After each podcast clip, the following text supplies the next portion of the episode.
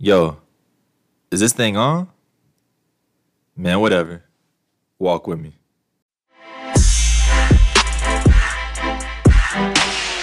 Welcome back to Walk with TFB. Tim Bryson here, and as y'all know, I'm a black millennial who is eager to have unfiltered conversation with authentic people centered on education, sport, and culture. Today, we are walking with the Vice President and Director of Athletics. A native of Birmingham, Alabama, he earned his bachelor's degree from Jacksonville State, shout out to the Gamecocks, and his master's degree from Southern New Hampshire University. He got his start in college sport as the Gamecock student manager in 2007 before being hired to a full-time role by his alma mater as the coordinator of operations in 2011. Over the last decade, he has spent quality time working in and overseeing several functional areas in college sport, including but not limited to equipment operations, facilities, sport medicine, and information technology. His contagious energy, dedication to his craft, and commitment to cultivating universal excellence has trailblazed a life path, a life path that is illuminated by a shared vision and guided by purpose. And as a result, in November 2019, he was named the Vice President and Director of Athletics at Florida A&M University at the millennial age of 30. I keep telling y'all that alphas are banned from this podcast, uh, but this brother's a good man, a servant of God, and undoubtedly more than a millennial. So without further ado, y'all help me welcome Kortne Gosha. AD Gosha, man, welcome, welcome, welcome. I appreciate it, Tim. Thanks uh, for having me, and uh, I'm really excited about this one. I'm excited to have you, bro. And again, I asked everyone uh, when they come on the show, uh, really one of the first questions before what's your story is like, how are you taking care of yourself? Uh, obviously, it's COVID, but like, how are you taking care of yourself right now? Well, you know, I think right now you got to be intentional. Um, you know, I, I, don't necessarily travel as much as I probably would have. Um, but again, being intentional, understanding that uh, you're in a role of leadership now. Uh, and so, you know, people's livelihoods depend on your being able to perform and success. Uh, and so, um, you know, again, just in this in this time, you know, just being more reserved. You know, I, I go home and I go to work. You know, and and unfortunately, that's not very, uh, you know, it's not a very animated environment right now. But, uh, but again, just understanding the challenges that we face, you know, making decisions around the health and safety of student athletes and our staff. And so, um, you know, again, to whom much is given, much is also required. And so, um, you know, right now it's it's pretty focused. Um, you know, with the ever-changing climate uh, that COVID has created for intercollegiate athletics, but um, again, just taking one day at a time. You know, um, go for a walk. You know, it, it's you know whether it's at home or you know in midday at, at lunchtime, but you've got to find a way to take care of yourself uh, in order to lead. It's a really good point. It's a really, really good point. I'm glad you shared that because it's something that one I know I need to hear, and something I'm sure at least one person listening to this show today um, also needed to hear as well. Um, but Kortne, I'm, Kortne, I'm super excited to speak with you today. Um, I know we met back in uh, summer 18 when I was an NCAA intern, and you was at uh, LI. Shout out to LI. Shout out to Didi and the crew. I know. Tell me about it. Yeah, man, that's a good. That was a good time down in Phoenix. Um, but I'm excited to talk to you, not just based off of what you've accomplished, uh, not just based on you know who you are, honestly at your core, but the, but also because of the fact that you also keep a high and tight fade like myself, bro. Even in we 2020, to, you know, hey, you know, we had to we had to get through the quarantine and, and all that other stuff, but but uh, now that we're back to some sort of normalcy, you know, uh, AD Gosha got to keep it tight, man. You got to keep it high and tight, bro. High and tight. Yeah, you got to part next time. but nevertheless, bro, I want to uh, transition us to segment one. Uh, what is what is your story? I mean, so as you know, and as I tell every single guest, right, we want to know more than just your LinkedIn, uh, more than your resume or CV, and really start to think about you know family values, uh, pivotal decisions, you know, learning concepts. Uh, so AD Gosha, what is your story? So uh, I appreciate that question, and and I believe you know my story and just kind of my you know my my roots uh, really have made me who I am today. And and so uh, originally from Birmingham, Alabama, um, you know, sport football in particular is king in life. So I grew up, you know, Alabama fan, played sports. Um, you know, my parents, uh, both, you know, very hardworking individuals, uh, but neither one of my parents went to college, and so uh, my dad, in particular, uh, who's a workaholic, he was actually in the uh, the coal mining industry, wow. and so um, you know, just seeing my dad, you know, kind of get up middle of the night, grind it out, you know, and then show up the next day and you know, coach a baseball game for me. You know, it was really just like, hey, you know, like, uh, you know, th- those type of attributes kind of made me, you know, who I am today. Understanding that um, my parents didn't have an opportunity to get an education uh, from day one. It was a priority for me. Um, didn't didn't necessarily think I was going to work in intercollegiate athletics. Um, you know, uh, did well through you know through through high school. Got to college, thought I was going to go and, and be an attorney. Uh, mm. That was my plan anyway, um, and really used athletics as a mechanism to pay for it. Uh, so my high school football coach, you know, my senior year, he's like, "Hey, uh, I think I've got this opportunity for you. Um, you want to be an equipment manager?" I'm like, I, I, really don't know what an equipment manager does, but but sure. Uh, so I took the opportunity. Uh, ended up at Jacksonville State University. Um, you know, and, and they kind of threw me some keys. I'm a freshman. They threw me some keys and were like, hey, you're the equipment guy. And I'm like, okay. so uh, really had to kind of learn what that was. And so I gravitated to, you know, people in the industry. I was like, well, let me go find out what an equipment manager does. So I called down to Alabama and, and met a gentleman by the name of Tank Connolly, who is a legend in the space.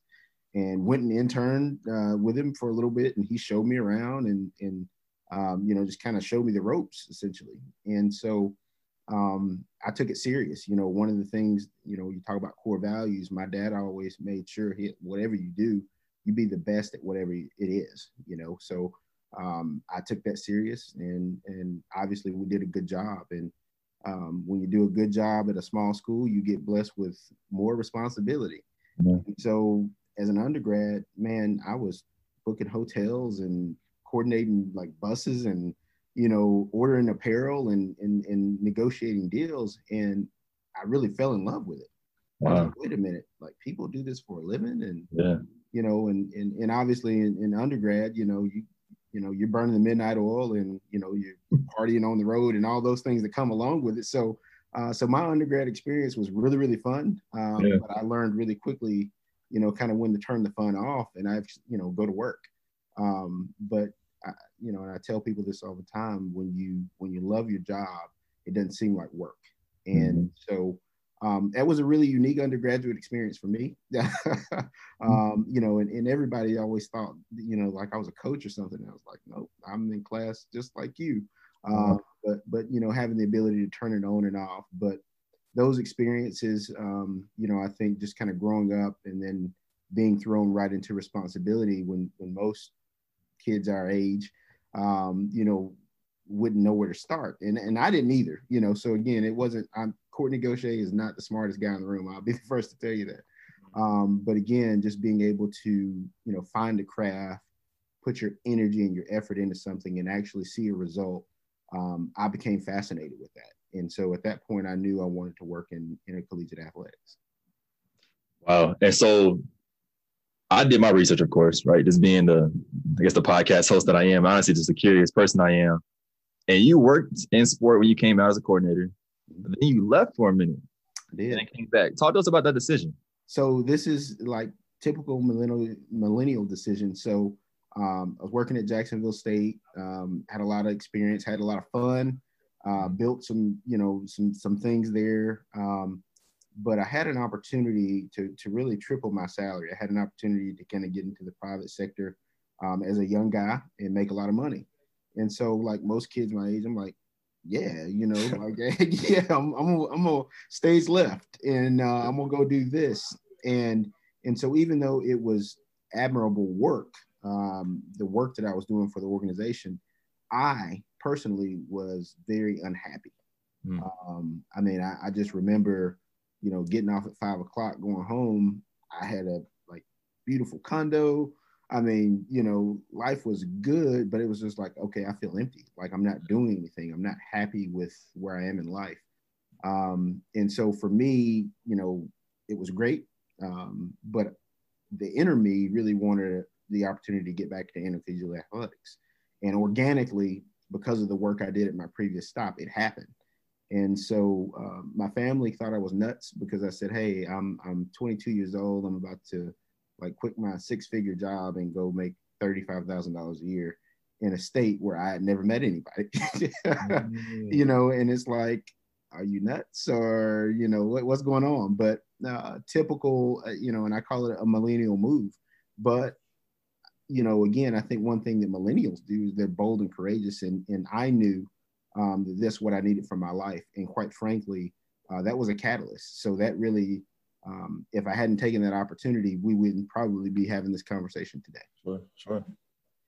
And so obviously, I know you went back to Mr. Well, not went back, went to Middle Tennessee State. Shout out to Middle Tennessee, MTSU.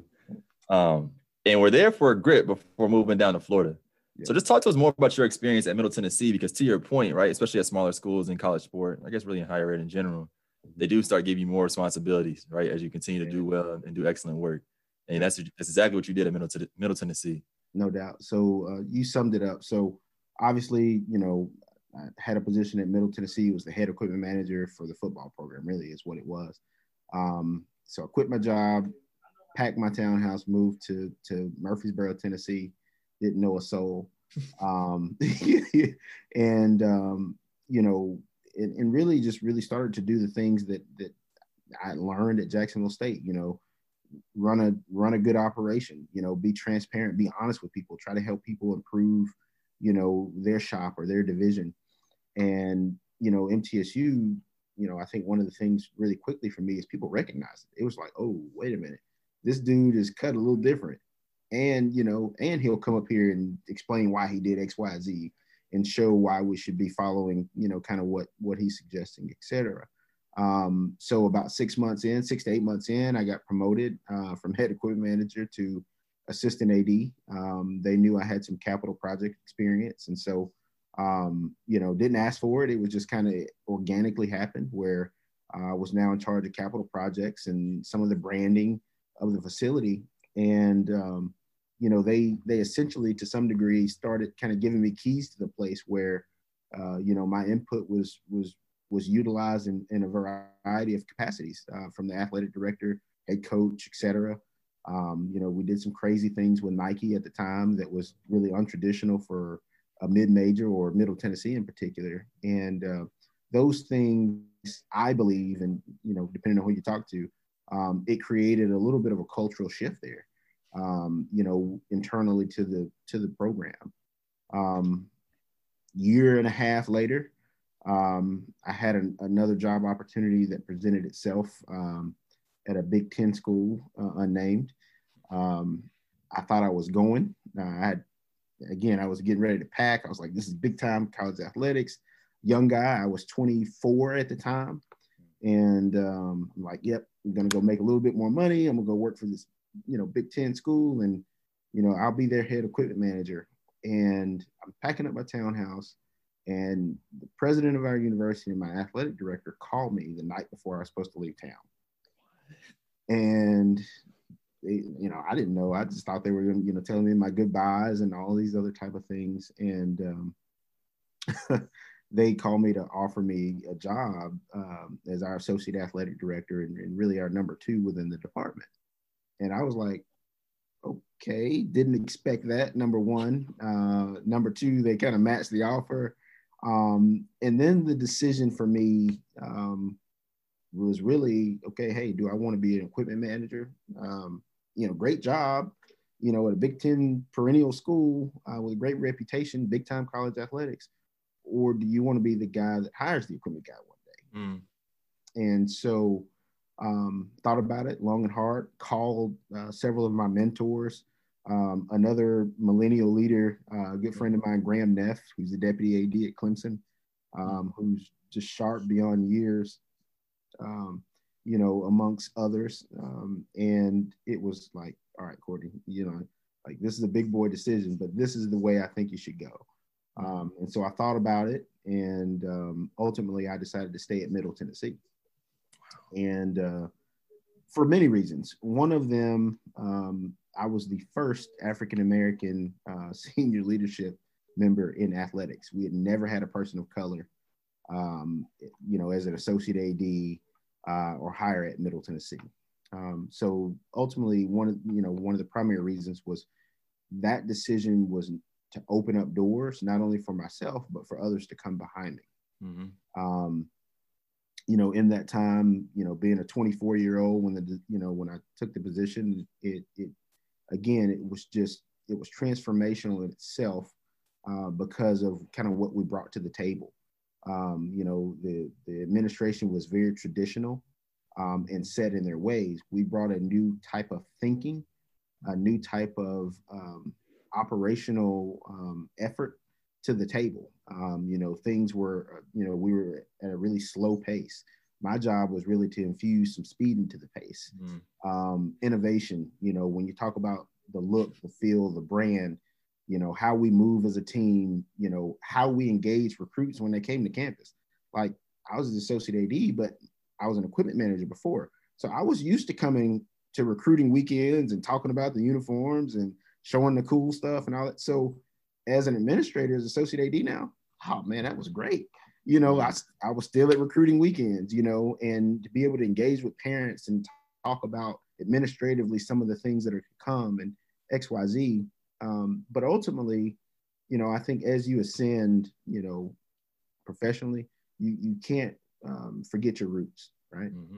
You know, and so I think that ability to, you know, uh, you know, to again kind of have that common touch regardless of what your, your job description says. That's what trans that that's what makes transformational leadership. Um, and you know that's one of the things that that I've believed in um, from my time as an equipment guy washing jocks and socks um, to, to now um, you know the guy that kind of has the corner office is what they say now. yeah, the chair. So at, at, what point did you know you wanted? To, well, did you ever know you wanted to become an AD? Let me rephrase that question. So I'll put it this way: um, organically, the answer was yes. I knew I wanted to work in intercollegiate athletics. I didn't know at what level, and quite frankly, I'll be honest with you. Part of it was the thought of, well, man, you know, like most ads are older. It's going to be 30 years before I can become mm-hmm. an Mm-hmm. Um, I had not seen many senior leadership administrators like myself until I became one and then started interacting with other people. Mm-hmm. Um, you know, and so I think organically as I became more experienced in intercollegiate athletics at that level, then obviously I think my eyes broadened a little bit. And maybe about a year or two into my job or my role there, I started to say, yes, I can do this. You know, quite frankly, from a from a day to day, from an operational perspective, I'm doing it. You know, um, but there are some things that I need. You know, I, I still have to make sure that you know I educate myself that that I have the finishing tools um, to be you know considered for an athletic director job. And so um, ultimately, yes, um, you know we just didn't know the timing would happen as soon as it did. Sure, sure. Um, and, and again, that that's you know that's kind of a you know a, God thing is what I tell people. Mm-hmm. Um, you know, because I warn people when you start talking about okay, I want to be an AD hey, if if you're always looking at the next person's plate, that means your food's getting cold, mm. right? And so you, you got to make sure that you're doing everything that you can do in your current job as best as you can. The opportunities will come, and quite frankly, the interview is how you interact with people on a day-to-day basis. You know, it's that wisdom from a millennial, a millennial leader, millennial vice president, man. Like I said, I'm super hyped to have you on the show, Kortne. Um, and so with that, I want to transition to segment two. Um, as you know, uh, this is our segment on trending topics, and the title of this season is more than a millennial. So I want to first just start by asking you, Kortne, you know, what does it mean to be a millennial?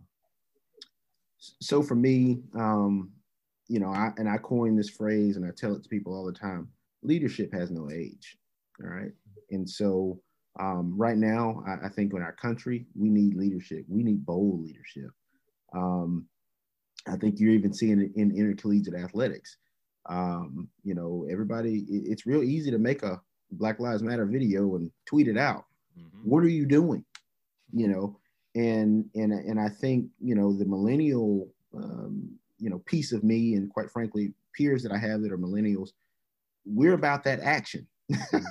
you know, you know, just to just to keep it straightforward. You know, we we want to, you know, we'll make a statement we'll put our words, but but what what are the steps that are being taken uh, to accomplish what you say you stand for, or or you know what are the traits that you're using that you possess to take an organization or an individual places they haven't been, um, and that's what to me being a millennial is. It's it's about taking the traditional method that's always been known that this is the way, defying that, obviously within respect, and taking things to the next level, elevation. And so, Kortne, I mean, again, we talked about it uh, not just over the last, I don't know, 15, 20 minutes, um, but also in the bio that I read to start this episode, and that you became an AD, honest, a vice president, I don't care what industry you're in, at the age of 30. And I know just doing, I told you before we hopped on the on the mic, right? Like I did, I read a lot of articles, watched a lot of your interviews. Um, and when you got named AD last year, there was a lot of alum, a lot of you know, a lot of stakeholders in Tallahassee that said, "Yo, like he don't got the experience. Like, yo, oh, he t- he's too young. His age. What about his age?" Yeah. So, Talk to us more about becoming this AD at the age of thirty. Like that's not that's not normal. No, it, it's not. Uh, very untraditional path. Um, and and you know, I and, and I'll just get straight to it. I had one critic. Uh, you know, obviously my background is in facilities. Uh, my role at my University of Miami, I was associate AD for facilities and events, and and one critic said, you know, we we hired a glorified janitor. and and and my my my response to that person who's one of my biggest advocates now is yeah you needed a janitor to come clean up this mess Wow. you know, yeah. and and truth be told, um, you know, it's it's not necessarily about what what your nameplate says. And I tell people that all the time. My my job as as an athletic director, it's no different than really my role at Middle Tennessee or University of Miami. Uh, we are charged with the task of transforming lives, student athletes' lives. Um, you know, impressing him upon them core values, uh, ensuring that they they walk across the stage with a degree and hopefully a championship ring uh, mm-hmm. as well. Um, but again, it's back to the core values and what's our overall mission. Um, and, and, again, I don't think that's ever been defined by one's age. Um, now, again, is it unorthodox? Absolutely. And so I had to be strategic in that, knowing that that was going to be a criticism regardless. You know, this young guy, you know, I got shoes older than him. Well, I built an administration that, quite frankly, all of my associate ADs except one are older than me, right? And so, uh, you know, we joke about it, um, you know, because again, that that peer to peer conversation sometimes is a little different. Um, and again, I, I got at Middle Tennessee. I'll never forget. I was 25 years old, and you know, and I'm in these cabinets meetings representing athletics, and I got people looking across the table at me like, "Why are you here?" Um, for multiple reasons, whether it be the, the shade of my skin or quite frankly, the fact that they knew how old I was. So I had a little bit of experience in that, you know, mm-hmm. and so I was certainly comfortable, um, you know, comfortable with that, with those elements. And then quite frankly, you know, we live in a world where connectivity is important, right? Yeah. Yep. And so I'm an athletic director and I, I tell everybody, look, I can, I can clean up, dress with the best of them but on Fridays, I'm I'm gonna go throw on my J's with my jeans and and and be able to relax a little bit. And it's not to say that I don't take my job serious or that's unprofessional. No. Our student athletes are human, mm-hmm. right? And so the interaction that they have with the athletic director, I don't need to be inhuman. I mean, no nobody wants to, to wear a suit and tie every day, all day, and and but again, to break down those barriers, mental health is a huge thing right now, right? Mm-hmm. You know, when we got here to FAMU, if if if our student athletes see somebody that looks like them, that talks like them, listen to the same music they listen to in some categories, and can relate to them, then those conversations become organically easier. Mm-hmm. And again, I revert things back to my time as an equipment manager. You know, as an equipment manager, part of a team, you hear a lot of the stuff the coach never hears, right? You know, they they come to you when they need to vent and talk about what's going on at home or in life or whatever. And so, as an administrator, if you can take those same guiding principles and and you know understanding that yes, you're going to have ascension professionally, and I may be a vice president, but it's still the same Kortne Gosha who understands the fundamental connectivity with with people you know, you know, because again, no, that's the interview, you know. Um, you know, we joke about it all the time.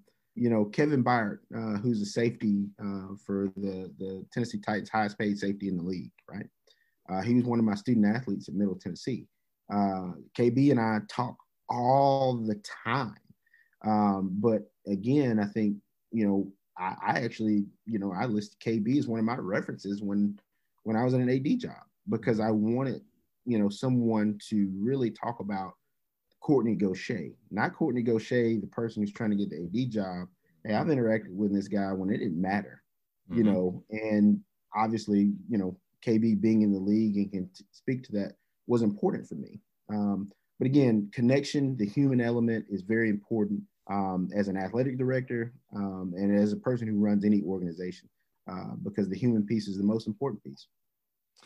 I'm glad you brought that up. And I honestly, honestly, just listening here, listening to you talk, um, it really brings me back not just to Phoenix uh, and LI, but the fact that like, like, like, like you're me, bro. Like we the same. We we right here, like we millennials, and you a whole AD. That's like super inspiring, like super meta. So I apologize if I'm just like staring or you know get speeches. No, all good, brother. It's dope. It's super dope. But one thing you said uh, about connectivity, which I think is uh, super important, is directly related to um, you even stepping into this role, right? I mean, so we know through any interview process, they're interviewing you, but you're also interviewing them. Mm-hmm. Uh, so ultimately, what connected you? You know, what attracted you uh, to this position at Florida A&M? So um, it, it's really you know God's timing. You know, I'm I'm really big on my faith too. Um, but you know, it's one of those things like you know, if you stay ready, you never have to get ready. Mm-hmm. Um, you know, I had left Middle Tennessee in 18, uh, go to the University of Miami. Um, you know, I learned a lot at MTSU professionally, but I also learned a lot what not to do. you know, uh, a lot of people don't know this. You know, you know, I got married at Middle Tennessee. Um, you know, life was great, but I was a workaholic at MTSU. And one of the sacrifices that I personally gave up was was my marriage. Um, and so understanding that okay, where did I make a mistake or where did I do something that I probably should have done differently?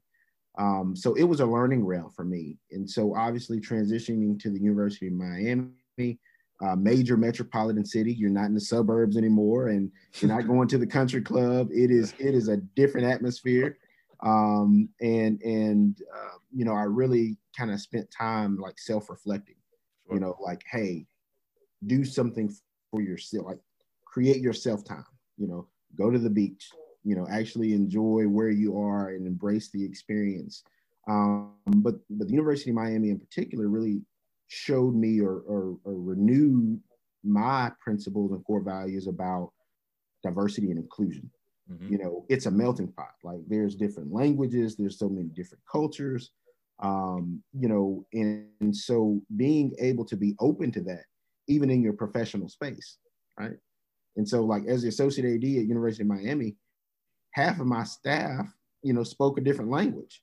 Wow. So how do I get the job done and I can't speak this language? So I had to teach myself, wow. you know. But then you you get to know people at a different level, and so um, Miami really opened my eyes to that. I think prior to that, if you had asked me about serving at an HBCU, you know, I'd probably been like, eh, you know, I've heard horror stories, or quite frankly, you know, I didn't go to an HBCU, so I don't feel like I can lead at an HBCU. Mm-hmm. Um, and those are, you know, don't let the fear distract you. Right. Um, one of the best decisions that I've made for my life, professionally and personally, is coming to Florida A&M. And so uh, when the opportunity came to me, uh, it did. I was in South Florida as a single guy minding my own business, uh, having a great time. And, uh, uh, you know, I, I, get a phone call uh, from our president. And, you know, he just kind of, he said, hey, your, your name, um, you know, keeps coming up to us. And, you know, we'd love to have an opportunity to talk and so you know i was like yeah sure you know university president called me i'm not they're not gonna you know hire me or whatever and, and, so we talked so a little time went by he called again he's like you know we've talked to a dozen people you know interviewed a few none of them are good fits but your name keeps coming up and you know hindsight 50 50 a lot of the interactions that i've had in my career and in, in personal relationships etc those are the things that get you the job. So we talked about, you know, hey, what do you how do you treat people every day? Who do you interact with? Because you never know who's got their eyes on you, um, who's who's looking at your LinkedIn and mm-hmm. who's looking at your Twitter. All of those things are so important. Mm-hmm. Um, and and trust me, I've had my own like life lessons with social media. You know, you probably shouldn't put that out there. You know, mm-hmm. or um, you know X Y Z, and those things happen. But it's really important that as you talk about trying to be a millennial leader, that that you keep those things uh, in cognizant. You know, um, not to say that you can't have fun and enjoy your life, but you've got to do it in a manner that that's always respectable, right? And uh, so ultimately, um, you know, kind of all parties met and and you know i decided to really do something that i'd never done and that was lead in a different way uh, to kind of be out front um, and then oh by the way I, it would be a shame if i had learned all these experiences at jacksonville state and middle tennessee and university of miami um, and not give back to the community in which i originated from and so that's what this decision was about and um, I knew very quickly that we were going to do some things that were transformational mm-hmm. at this institution. Mm-hmm. Um, and you know, you got to be bold. You got to be audacious. You know, like I'm not waiting on somebody to come in here and tell me it's okay for us to improve something or, or to change something. Um, you know, I'm the youngest member on our senior leadership team at the university level. Mm-hmm. So everybody's kind of looking at me like, you want to do what? you know, I'll, I'll never forget, like, this is like my first month on the job. And, you know, like Greek organizations are huge mm-hmm. um, at HBCU. And so I'm an, I'm an alpha man. And uh, so we have this thing called Set Friday. Yeah. And so, man, and it, it's, it's crazy. And so, you know, I was just like, hey, I need to get to know SGA. I need to get to know the students because it's a new day on the hill at FAMU, and, and athletics is going to be a part of that new day. And so, you know, I, I threw on some Yeezys and, and, and, and I went and kicked it on the yard with, with everybody at Set Friday. And they were just like, whoa, like, wait a minute. Our president was like, you're doing what? like, God, Doc, Doc, it's good, it's good. You know, I won't embarrass anybody, but you know, hey, I'm I'm gonna go and I'm gonna fellowship with the students. And I can't tell you how many barriers that brought down just already you know, where students are now re-engaged. They want to come to athletic events. They're following what we're doing. And all it took was 30 minutes of my time as VP and, you know, go hang out. And and I think that's one of the things that, you know, again, millennial leaders aren't afraid to do, yep. but they actually prioritize those things as being important versus those who haven't. I love that story. You said it was the first month in, in your job. Yeah, yeah. Mm-hmm. That's that's yeah, that's actually that's pretty dope. And as you mentioned before, right, it's no secret that um, at least your age is no secret, and you getting hired. And there was no secret in the critiques that, people had because of your, you know, quote unquote lack of experience and experience. Uh, but when you accepted this job, you know, FAMU was not the most desirable AD position in the country. And over the last year, you transformed it. And these aren't my words. These are several articles that I pulled um, through its infrastructure, through its culture, brand awareness, as well as operational flow. You just talk to us about your first, you know, 365 at this point, being a, an athletic director at FAMU? Oh man, uh, peaks and valleys. That's, you know, I'll say that. But you know, again, I took this job um, not because it was, you know, going to pay me a ton of money, or quite frankly, it wasn't a Cadillac. You know, it was actually in, in pretty bad shape. Um, my, there had been, I want to say, nine ADs in 10 years. Uh, so the, the track record on that uh, not great, you know. Right? Sure, sure, so, sure. So a lot of a lot of my, you know, peers and even mentors were like, Kortne, like, wait a minute, like you're gonna do this to your career, uh, you're gonna take that chance, and I'm like, well, wait a minute, folks. All right. So first off, number one, I believe in in my experiences and my ability to create alignment. That's number one. Mm-hmm. Number two, you know, who said that going to an HBCU is a career ender? You know, yeah, a lot of people haven't done it and kind of hadn't done the you know the upward trajectory after it. But who's to say that it can't be done? And I also said, you know what?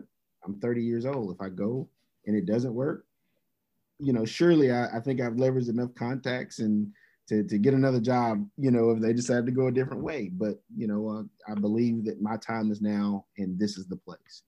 And so we came, and um, there were many, many great challenges. Um, I'll never forget, like my first week on the job, you know, our football stadium, which if you've ever been to FAMU, you know, we pack out a football stadium.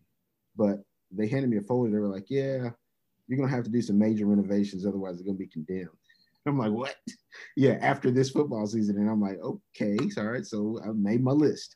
Um, you know, we had a, a, lot of financial challenges. I walked into a 2.4 million dollar deficit uh, in year one. Uh, we were able to balance the budget and fix that. Um, you know, the first time that we've done that in in almost you know seven eight years. Wow. Um, you know, we had APR issues and, and, and all kind of things that we really just, you know, they these were, you know, urgent, urgent matters that needed like strategic leadership. Um, and so I knew the first thing that I had to do was assemble a team that could support me. Mm-hmm. Um, as an athletic director, you're out front, you know, you're in meetings, you, you know, there are responsibilities that quite frankly, you know, you're not here to, to make the back of house decisions. So, um, you know, I, I stole my CFO from University of Miami, um, Ms. Corey Lockley. Um, you know, one of my previous co-workers at Middle Tennessee, uh, who was the, the current act, acting athletic director at Arkansas Pine Bluff, Keith McCluney.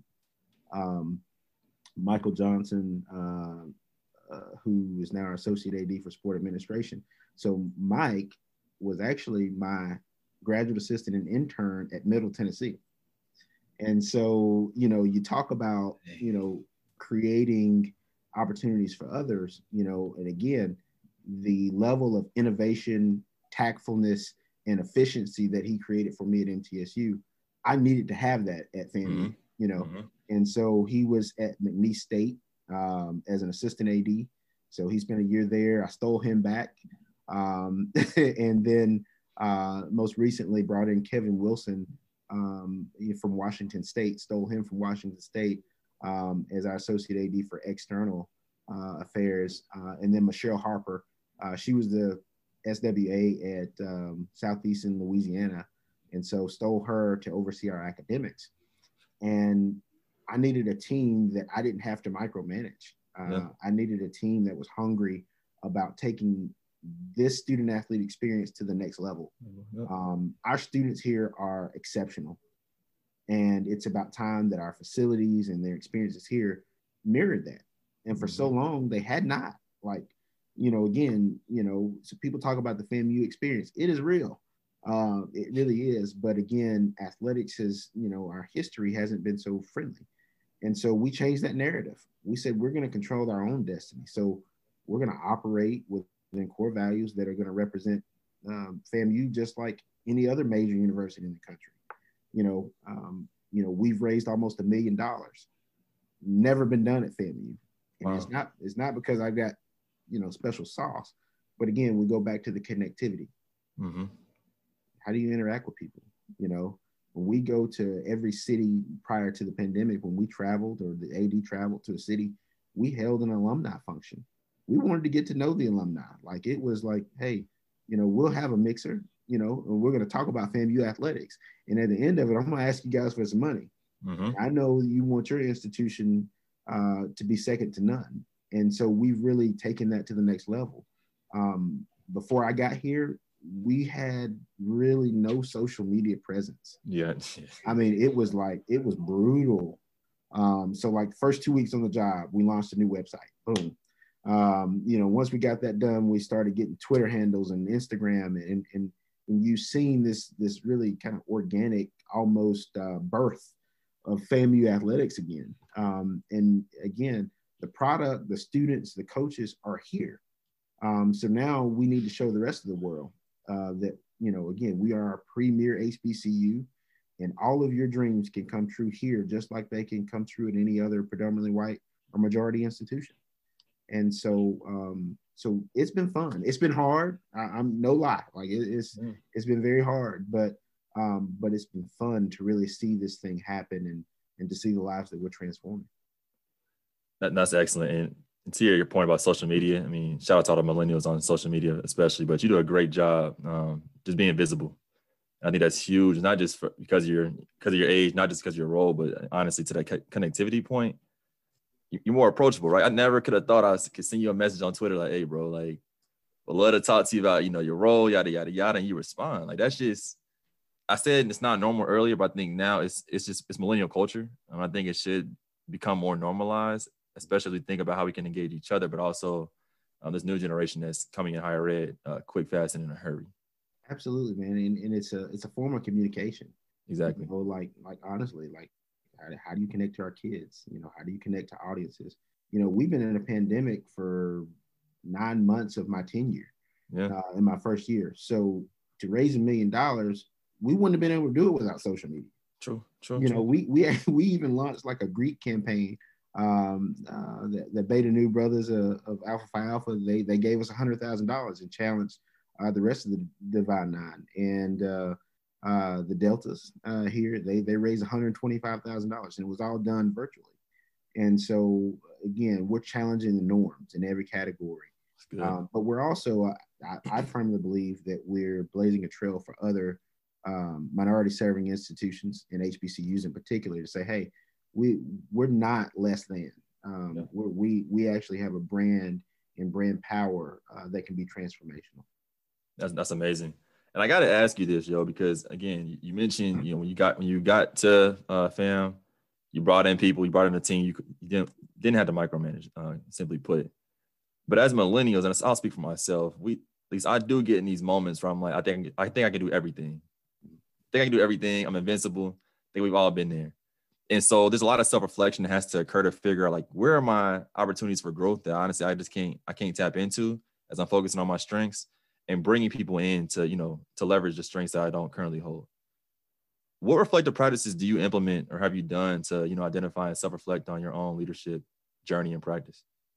So number one, um, when we make mistakes, I, I you know I I don't like to point out whose fault they may have been. Like sure. ultimately, you know, what could I reflect and say, what could I have done to prevent either this lapse or you know whatever mistake was created all right as a leader so i self evaluate that that way um secondly um you know i pick up the phone and i call peers you know people that i trust um i'll tell you martin Jarmond uh, who's the ad at ucla um you know I pick up the phone, Martin. Hey, this is what's going on, brother. You know, how would you walk through this? Um, and again, just being able to open yourself up. We're all human, you know, um, and, and even the giants in the space, you know, um, someone helped them along the way. And so, not thinking that okay, I'm in the chair and I get to make the decisions, but also pick up the phone and ask for guidance. Mm-hmm. Um, surround yourself with genuine people. You know, like my administration and, and I, we, we joke about it, but literally when we have our executive staff meetings, it, it's more of conversation. And there's times where it's kind of top down, um, but really I open myself up for organic conversation. Like guys, what do I need to do to be a better leader? All right, mm-hmm. for you. All right. And I take those things, I, I, make my notes, and then you be intentional about them. Um, you be intentional about providing guidance and leadership to others that you do manage. Mm-hmm. And you know, again, iron sharpens iron. You know, and so the the work that we've done, yes, I get I'm the AD. The the strategy most of the time comes from me and and the directive, and I get to deliver the good news. But the work's done at a level below me. Mm-hmm. And so you've got to be able to, you know, self reflect and make sure you're not uh, grinding those people too much. Uh, yeah. You level them up along the way, but then you're also allowing them to do their jobs. And so um, you know, just surround yourself with with good people. It's amazing. That's super amazing. All those people are people that you've either met, worked with, or supervised over the last what ten years. Absolutely. Wow. Wow. Well, I got to ask this question because I know it's one that's on my mind and on the mind of many others uh, who may be listening. Um, is that there's been a lot of conversation, not just in college sport, but college sport and coronavirus. And there's been either different schools, different divisions, different conferences that have made different decisions, quite frankly, on how to handle the virus, uh, particularly with competition. Uh, just saw that y'all um, are not playing fall sports in the spring. Saw that announcement go out a couple weeks ago. Um, but again, centering millennial culture in our conversation, we're big on connectivity. We're obviously big on keeping you know students and student athletes safe, keeping our community safe. But then there's also college sports as a business, right? We hear that all the time. How do you negotiate that, like within yourself, but also within the team that you work on um, as you think and make these decisions?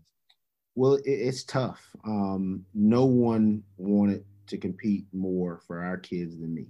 Um, you know, we, have been through. Our kids have been through a lot, just with all of the administrative turmoil and things that have, quite frankly, riddled our past. Um, and so, you know, we've got a great product. This year is going to be a really good year. There's no probation, NCAA probation, et cetera. Um, you know, everybody was really excited, and and quite frankly, um, you know, coronavirus hit. Yeah, yeah. Um, but ultimately, my charge is to make sure that we create a safe and healthy environment for our young people. Um, and the situation changes. I mean, um, you know, as it regards to the business side of it, you know, we've got to make decisions that make sense. Um, you know, I'm not at a, a, major university where we have hundreds of million dollars in surplus. Um, you know, quite frankly, to be honest with you, you know, we're doing everything we can to make ends meet, and we had to do that uh, for several reasons. Um, so that's number one because that's directly tied to the student athlete experience. You know, we want to be able to provide them the, the best equipment and travel and, and all those things that we can do. Um, but you've got to be able to make money. And right now, in, in some of the con, you know conditions around COVID nineteen, you can't have fans. You you know you you're limited in in what you've got to do, and then quite frankly, your your protocols and your travel expense increases because now instead of taking four buses, you know maybe you're taking 6 mm-hmm. um, you know you've got to buy you know all, all, the specialized equipment, et cetera, et cetera, et cetera. Um, and so we determined that it wasn't a valuable option for us to compete in certain sports this spring. It just didn't make sense. Um, the student athlete health and welfare piece um, was not also prevalent related to COVID 19, but to having a football season in particular and then turning around three months later and doing it again. Yeah. And in the best interest of our kids. And the answer is, you know, in our opinion, was no. Um, and I do know every athletic department and every team is different. You know, geography does play a factor, but you're seeing it around the country. We we we are less than a mile from Florida State University. Florida State's canceled probably what, four or five games. Mm-hmm. You know, and for us, why go down that path? I don't think that's good for the student athlete experience. So we we made a collective decision to say, hey, we're gonna we're gonna wait to you know conditions improve. Hopefully, fall 2021 um, you know, we're anticipating a vaccine by that time, and hopefully we're back into a level of normalcy. Yeah. Um, but that's tough because student athletes been working hard, man. You know, they they they've been working to to perfect their craft, um, and the mental space was important. So, like our our administrative staff, we pick a team like every week, and so my job is to call somebody on the team every day of the week and just have a conversation. You know, how you doing? How your folks doing? What's your situation? You know, what are your grades like? Um, and it's kind of crazy because in, um, you know, my student athletes, they they have my cell phone number. Like this is this is not a big secret, guys. You know, like, hey, if you run into a problem, call me. Um, that's what we're here for. And that's the culture that we've created, not only from my AD, but for all of our administration. Um, you know, it, it's so funny. My my deputy AD, um, he oversees basketball. So man, he he goes in basketball workouts. One so one morning I wake up, he's under the squat rack, you know, competing against the guy. I'm like, hey, just just know you got to come to work tomorrow. Like that's what we do. Yeah. Um, you know, and we talk about it. We phrase our we have our own phrase here. We call it the FAMU league. Um, we believe in that, but um, you know, again, we're going back to the connectivity piece. Mm-hmm. You know, I'm the athletic director. Yes, I make these decisions but as we made these decisions, our student athletes know why. Uh, they're a part of the conversation. They're not just seeing it come across Twitter at the mm-hmm. end of the day. Um, and they know that it's in their best interest. Is it a tough pill to swallow? Yes. But we're going to swallow it together. And we're going to do everything that we can to make sure that they're successful in life, whether that's, hey, I'm coming back for another year of eligibility, or hey, I need to move on in life. How can we help you? You know, um, and so that that's been our take on COVID nineteen. Um, our kids don't complain. We don't complain about what we don't have or or the challenges. You know, we do everything we can to support each other to get through, and, and that's really, you know, again culturally, I think one of the things that that makes this institution in particular special. That's amazing. And so, I mean, everything you said is like, again, I know people who work in sport or don't work in sport is like, yo, how can I get on Kortne Gosha's staff, and I'm not here to help facilitate that, right? I, I need, I would need some sort of uh, royalty from that conversation. Uh, but there may be some prospective student athletes who are either middle school or even high school who listen to this podcast just based off y'all's um, social media presence at this point. how can student prospective student athletes either get you know get more information about FAMU athletics, get in contact with coaches? Uh, talk to us more about that process. Absolutely, and I, and I would say reach out to us. Um, you know, I as the AD, I get a lot of you know kind of random emails just asking, you know, hey, is it opportunities, and we connect them with our, the appropriate coach um, or, or program administrator. And so I would say reach out. You know, whether it be social media, email, phone call, uh, we will get back with you. Um, you know, and that's one thing that I, I enforce. You know, with our entire program is, hey, you know, people reach out. Let's talk about who we are. Share that experience with them because that's what makes us special mm-hmm. you know, um, you know, everybody talked about, you know, kind of like Mikey Williams and and mm-hmm. the shift of, of star student athletes. And and I I put our recruiting process and the experience that you'll have at FAMU against anybody in the country. Yeah. Uh, and I've been at Power Five institutions, you know, where I know what a recruiting weekend looks like. And um, but you know, we we we're proud of it um, because it's genuine. Um, you know, we we we may not have a hundred thousand seat stadium, but we probably have one of the best atmospheres you will ever experience in college athletics. Yeah. Um, you know, and and we're serious about that. And I think when people come here and see it for themselves, then they're like, "Whoa, you know, this is different. You know, th- this hits a little different." Um, and, and, it does. And so, yeah. um, so again, for anybody interested, um, you know, in, in, in, becoming a rattler, reach out. Um, you know, for people who are interested in the industry about FAMU athletics in particular, or just want some wisdom, reach out. Um, you know, somebody did it. You know, they gave me those opportunities. Um, you know, and and again, it would be totally remiss if I didn't, you know, return those phone calls or emails or have that conversation um, like someone did for me. Well said, brother. Well said, my brother. And so that, I'm gonna transition us to segment three, uh, which is how can I best support you, but also how can the listening community best support you. And we can think super practical about this. So whether it's given to the Rattler Athletic Fund, all right, saw that on there. Um, but how can we best support you, Kortne? So, uh, you know, I, I, think right now, and, and I'll, I'll, just talk, you know, about, you know, where we are in society. Um, and I wrote an article, you know, kind of in the middle of the pandemic when all of the social unrest was really taking off. Um, and I wanted to be very intentional. And I said, hey, Black lives have always mattered at HBCUs. This is no mm-hmm. new phenomenon, right?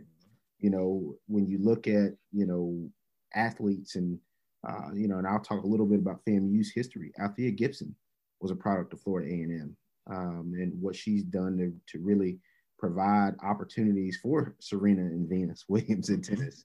Um, you know, again, Bullet Bob Hayes, who's the only person who holds a gold medal in track and quite frankly, a, a, and also a Super Bowl champion you know, people people understand that quite frankly, the opportunities that quite frankly a lot of our peers are are benefiting from today were because of the legacies that were left. And quite frankly, they started at HBCUs. And so um, those experiences are, are, are, first class experiences and they're not second fiddle.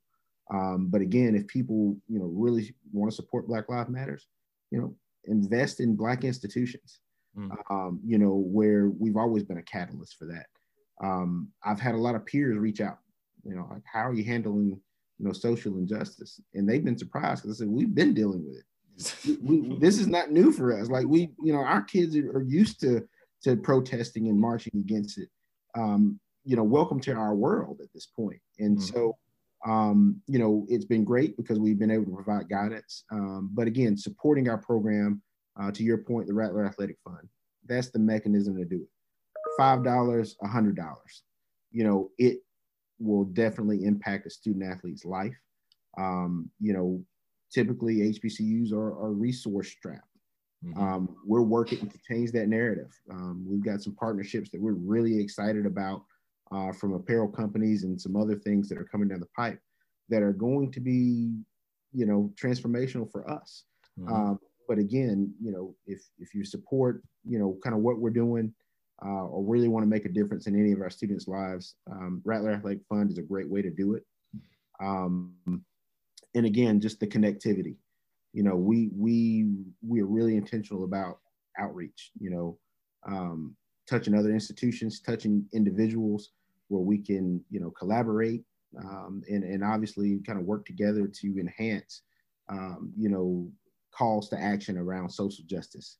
um, you know, all tides rise together. You know, we do a lot of collaboration with Florida State here in town, and uh, we've been on some social justice panels together. And and again, you know, we look for those opportunities. But um, you know, that's it in a nutshell. You know, but um, again, just continue to to talk about some of the good things that these folks are are doing at Florida A and M. I just get to I, I just work here. now we appreciate you down there, Kortne. Um, and I can't let you go without asking this last question. Um, whether you stay in this role for the next 30, 40, 50, 100 years, or you bounce tomorrow, right? How do you want to be remembered um, as the vice president and director of athletics at Florida A&M? Wow, um, great question. Um, I would say um, what I how I want to be remembered is, is the guy who made an impact.